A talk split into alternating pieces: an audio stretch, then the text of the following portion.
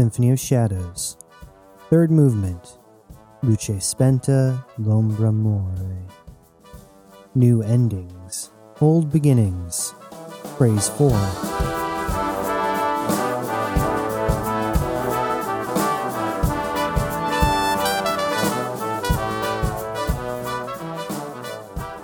Jazz's parents quickly hogtied her like she was, in fact, a pig.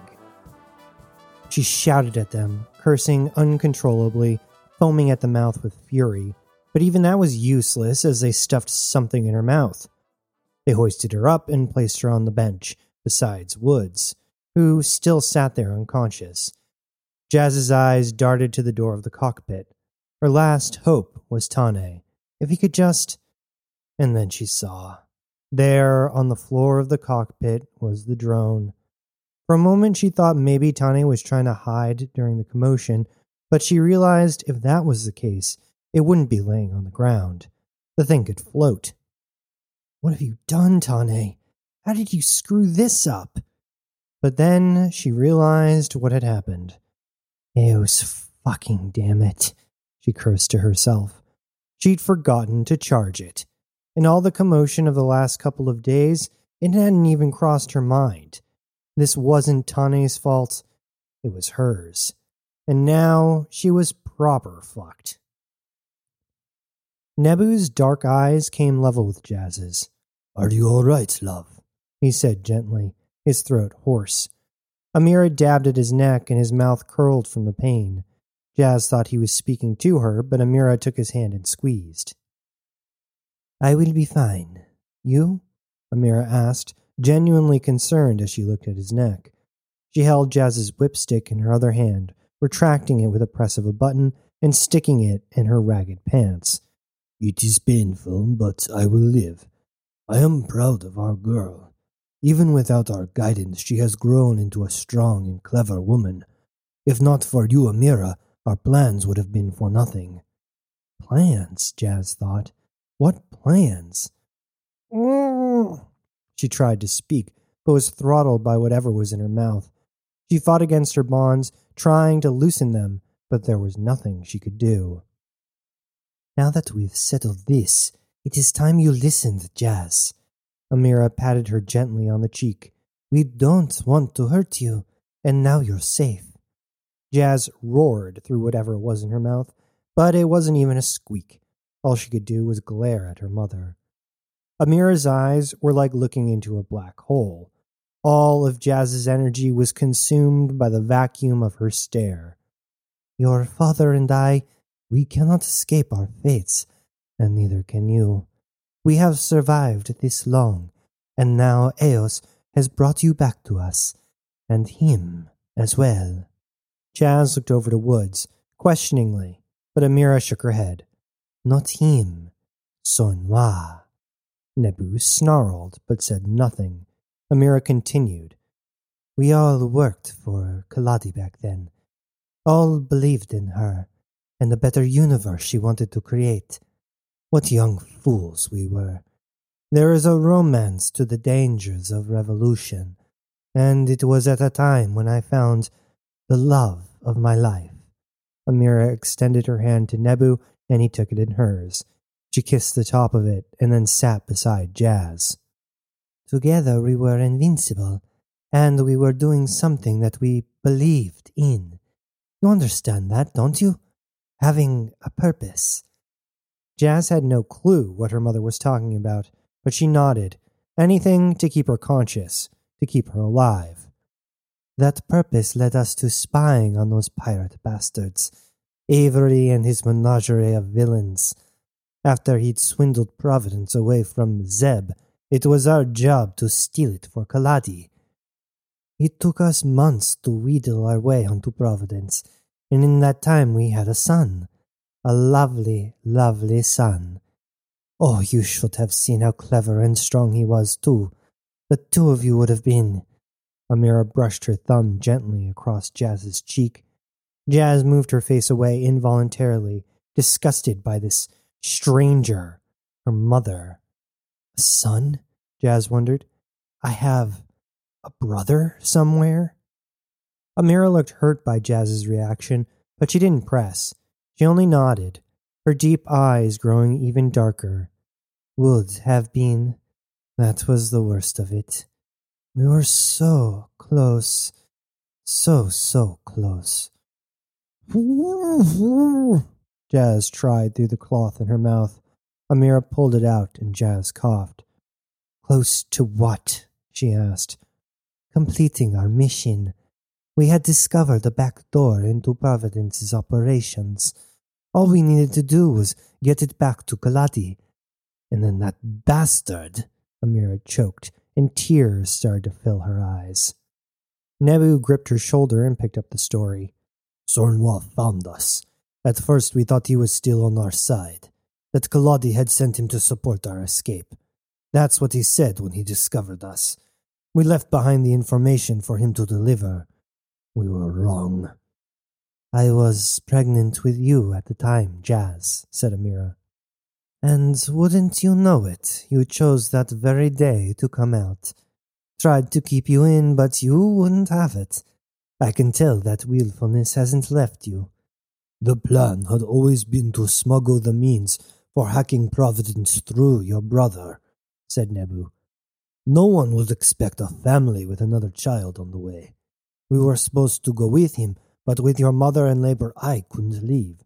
So we sent your brother ahead of us with a friend we could trust. We should have waited. Amira's voice crackled with each word, a volcanic swirl of grief and fury. It only would have been a few hours, a day at most. But Sornois seemed so adamant that we leave on a specific ship at a specific time that if we didn't make it, we would be in great danger. We couldn't risk little Louis taking that risk of staying longer with us. He killed him, said Jazz. My brother, Avery, had the ship shot down. Avery had told this story. She only hadn't known it was her parents. It was in his toy, she said, and looked into her mother's eyes. The drive, what you'd stolen. Sornois and Avery, barked Nebu. The heartless demons. Our child. They murdered our child. Wait, love. Amira raised a hand to Nebu. How did you know it was in the toy? I, said Jazz, fumbling for a lie. That's where I would have hidden it. Amira raised an eyebrow. Does Avery still live? she asked. He's been dead a long time, said Jazz. How long? asked Nebu. How did he die? Jazz shrugged. More than thirty years ago. No one really knows. This lie came easier because it had been the truth until a couple of hours ago. Not that they would believe the truth. So he could still live. No, said Jazz absently. He's definitely dead. But her mind was elsewhere. So much death, so much pain. All from choices made before I'd even been born, as I'd been born. And she had been born on Providence. Does that make it my home? Does it make it where I belong? It was where she used to feel most at peace, where things made sense. For a while, she thought. Then she ran from that feeling. Her heart sank even deeper. Amira must have mistaken the expression on Jazz's face as some sort of shared grief. Her face lightened as if dawn was finally breaking on a night filled with nightmares. You understand, then, why we had to kill your friend and stop Woods. Sornois must be made to pay for what he did to your brother, what he did to our family. Amira ventured, placing her hand on Jazz's shoulder. Jazz backed away, crushing against Woods's limp body. You aren't my family. You abandoned me. To keep you safe, love, said Amira. Like how you're keeping me safe now? Jazz yelled. Switch would never do this. I would never have killed Wyatt. And for revenge? Nebu slapped her. For your brother. He's dead. I'm alive. We're alive. If you kill Sornois, she growled, selfish. You're both selfish, just like Avery and Sornois. The only thing separating you is a dead child, and who's to say you wouldn't have made the same decision as them? Perhaps that is true, Jazz, but our decision has been made, said Amira. What do you mean it's been made? she asked, concerned. What are you planning? Cybele started following Sornois toward his ship, but Sornois stopped him short. You're not coming with me. Cybele tilted his head. Why not? I told you, Cybele. My time is over. You've been a great companion. I could always rely on you. But now someone else needs to rely on you. Sornois gazed at Knox briefly. You need to protect him. Aside from Jazz and Knox, only you know the truth. About Avery. About who Knox really is. Cybele frowned. I don't think he needs much protecting. His back will. It always will. You think Red will try something? asked Cybele. Sornois shrugged. If she thinks he's no longer keeping to his word. I'm not worried about her, though. I'm worried about Knox. Power eventually broke Avery. He could no longer suffer the man he had become. I wasn't strong enough to protect him. I wasn't ruthless enough to do what needed to be done for his sake. You must be that person for Knox. Dark times are ahead for him, for us. If he is consumed by it like Avery was, then we are all doomed. What are you asking me to do? asked Cybele, confused. To be what you were made to be. A weapon, of course, but also a shield. I'm not sure I understand, said Cybele truthfully. But I'll do what I can. That is all I ask, Sornois grinned, the corners of his eyes branching into ravines of satisfaction. I will see you back home. He slapped Cybele on the shoulder and left. Cybele's metal claw lifted to where Sornois' hand was a moment ago. He could have sworn he felt something there a warmth. But that was impossible. He had long ago done away with pleasure or pain, and yet continued to rub the spot as he watched Sornois' ship ascend into the sky.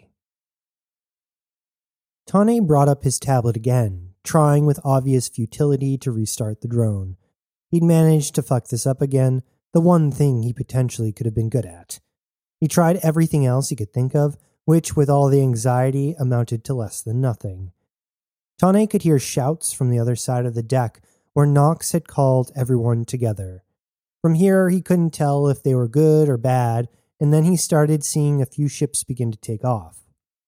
Again, this told him nothing of what had happened, but with the start of the engines, his senses sparkled. Tane's eyes hadn't left the shadow's edge while he hid close by. It couldn't have been more than a couple minutes since the cyborg left. Then he saw something light up in the cockpit. The engines were on. Before Tane knew what he was doing, he was in a full sprint towards the shadow's edge. Suddenly, there was the sound of engines starting, the shadow's edge roaring to life. In Jazz's HUD, Wit was rebooting. He did it! Jazz vibrated with glee. Tane had come through. He must have. But before Jazz could celebrate, her mother stuffed the cloth back in her mouth and said, It's time. Nebu nodded his head in agreement. He moved to the cockpit. Jazz shouted through the cloth, trying to command Wit to stop them. She tried using her nonverbal commands, but permission denied flashed on the screen with a useless error code she couldn't understand. It will all be over soon, love. Amira placed a hand on her knee, and there was nowhere for Jazz to escape. What is this? Nebu bent down in the cockpit and picked up the drone. Oh, shit, Jazz thought, and hopped from the seat, falling onto the floor. She wasn't sure what the next move was. She had nowhere to go. She was bound pretty tight but Jazz was never one to sit still while she was getting fucked. Nebu grabbed her by the scruff of her neck and dragged her into the cockpit. It doesn't matter. Whatever blow you had, it's too late. Now let's watch this as a family. Jazz did watch, her eyes glued to Wit's screen. The image of a ship's control system were projected onto the glass of the cockpit. Jazz could see Sornois' dropship fly by, getting closer to his flagship, the Golden Hare. Except instead of it slowing down, it began to rise faster and faster. Jazz looked to the image of controls, the speed increasing with the ship's attitude. Oh no, she thought impotently, as Sornois' ship collided with the Golden Hare and exploded in a shower of molten steel. Nebu and Amira embraced one another, tears flowing freely down their cheeks. Jazz's too, but the wet leaking from her face was for an entirely different reason. Sornois is dead. Jazz heard the hatch open in the main cabin, but she wasn't able to turn to see what it was. Nebu and Amira were not under the same restraint, and both had pistols up, and one of them opened fire. Jazz forced her body to turn and fell to the ground, only able to see the floor. There was nothing she could make out clearly. The cabin still looked empty, but the hatch was open. Then something shimmered, and Jazz, with her view of the floor, saw a metallic foot step forward. Jazz rolled to the side instinctively as lasers and bullets began to spray from both the cockpit and the cabin. It was all Jazz could do to roll up in a ball and pray to Eos a stray shot didn't hit her. A moment later, she heard her father give a shout of pain and fall to the ground. Amira roared, pulling Nebu behind her and unloading onto nothing. Jazz looked up and saw a hand appear out of thin air, grab Amira by her ragged shirt, and toss her easily across the cabin to smash against the far wall. She dropped her weapon as she struck the ground. Derby, Cybele's hunter, tossed aside an invisibility cloak. Jazz's invisibility cloak and lazily crouched to the floor beside Nebu. He eyed Jazz for a moment, then looked at the man. Oh boy, that's a nasty wound, said Derby. You're not going to survive that one. Nebu gasped, but flung both hands outward, clapping Derby's ears. The cyborg barely flinched, although one of the ears came off, obviously synthetic. Derby grinned, shrugged, and said, Yeah, why let you suffer any longer? He shot Nebu in the head with all the emotion of hammering a nail into wood. The force of the shot cracked Nebu's head against the metal floor, and blood leaked from the wound. Jazz screamed into the cloth in her mouth, choking against it. Derby removed the cloth. Don't worry, I'm not here to harm you. Your friend sent me here seemed very concerned, for there was a whip and crackling sound. Derby seized up unexpectedly, going suddenly still. Jazz looked to the side and saw her mother, whip stick in hand, holding the button down with both thumbs, as if pressing it harder meant greater voltage. Electricity surged through Derby as he continued to lay utterly still on the ground. Then he started to smoke. The smell of burnt metal, plastic, and cooked meat mingled together in a motley of vomit inducing aromas. Amira released the whipstick and ran to her husband, who lay dead on the ground. She cradled his ruined head in her lap, blood covering her white rags and dark hands. Shh, shh, it's all right, love. We did it. This was for the best. You have joined him. Eos, I know you have. Amira smiled and tears waterfalled down her cheeks, the rivulets coursing down the rivers of her aged skin. Let me go, shouted Jazz, struggling against her bonds. Wit, wit, help! Wit, you will do no such thing. Enter suspended mode. No, spat Jazz. Stop her. Command overrided Jazz Azuro. Wit's voice came over the comms, entering suspended mode. Before Jazz could say anything else, Amira had stuck the cloth back in her mouth, the smell of fresh blood pungent on her fingers. We need to go, said Amira, taking a seat in the cockpit. Now that we're together, we'll be fine. I know we will. Just fine.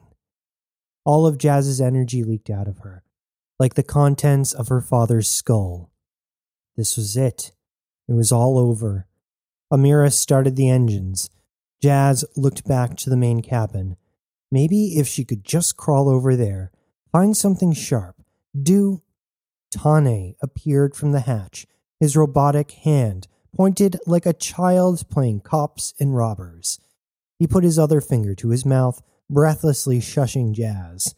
Amira hadn't noticed, but Jazz sighed, consigning whatever his plan was to a resounding failure. He looked ridiculous. She was fucked. That's all there was to it. As if on cue, Tane accidentally kicked one of the stray pistols on the floor. Amira spun out of her chair with pistol raised and was about to shoot when Tane's thumb clicked and the tip of his finger exploded with light. Jazz saw Amira spin around next to her, caught by the force of it on her shoulder. She fell to the ground and onto Derby's corpse. She still somehow held onto her weapon, pointing it at Tane, but not before Jazz coiled her body and snapped her head forward, cracking it against her mother's face. Amira shot, but it went wide, and her other hand covered her nose where Jazz had struck it with her forehead. Amira tried to shoot again, but Tane kicked the gun away and pointed his finger gun at her head. That's enough, said Tane before whacking her hard on the head with his finger gun. She fell unconscious. Tane sighed, then took in the scene before him. Nebu, his head blown to pieces. Derby, dead under Jazz's mother, smoke still curling around his corpse. And Jazz herself, totally vulnerable. I, he said, and then burped. Oh, Eos. And he only barely managed to turn his head away from Jazz before vomiting.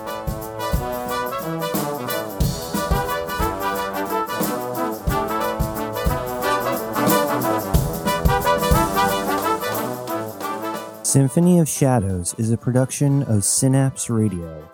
Written, produced, and performed by J.S. Rose. Follow us on Instagram at Synapse Radio and Twitter at Connect2Synapse. That's the number two. Or visit our website for all things awesome synapse radio.com.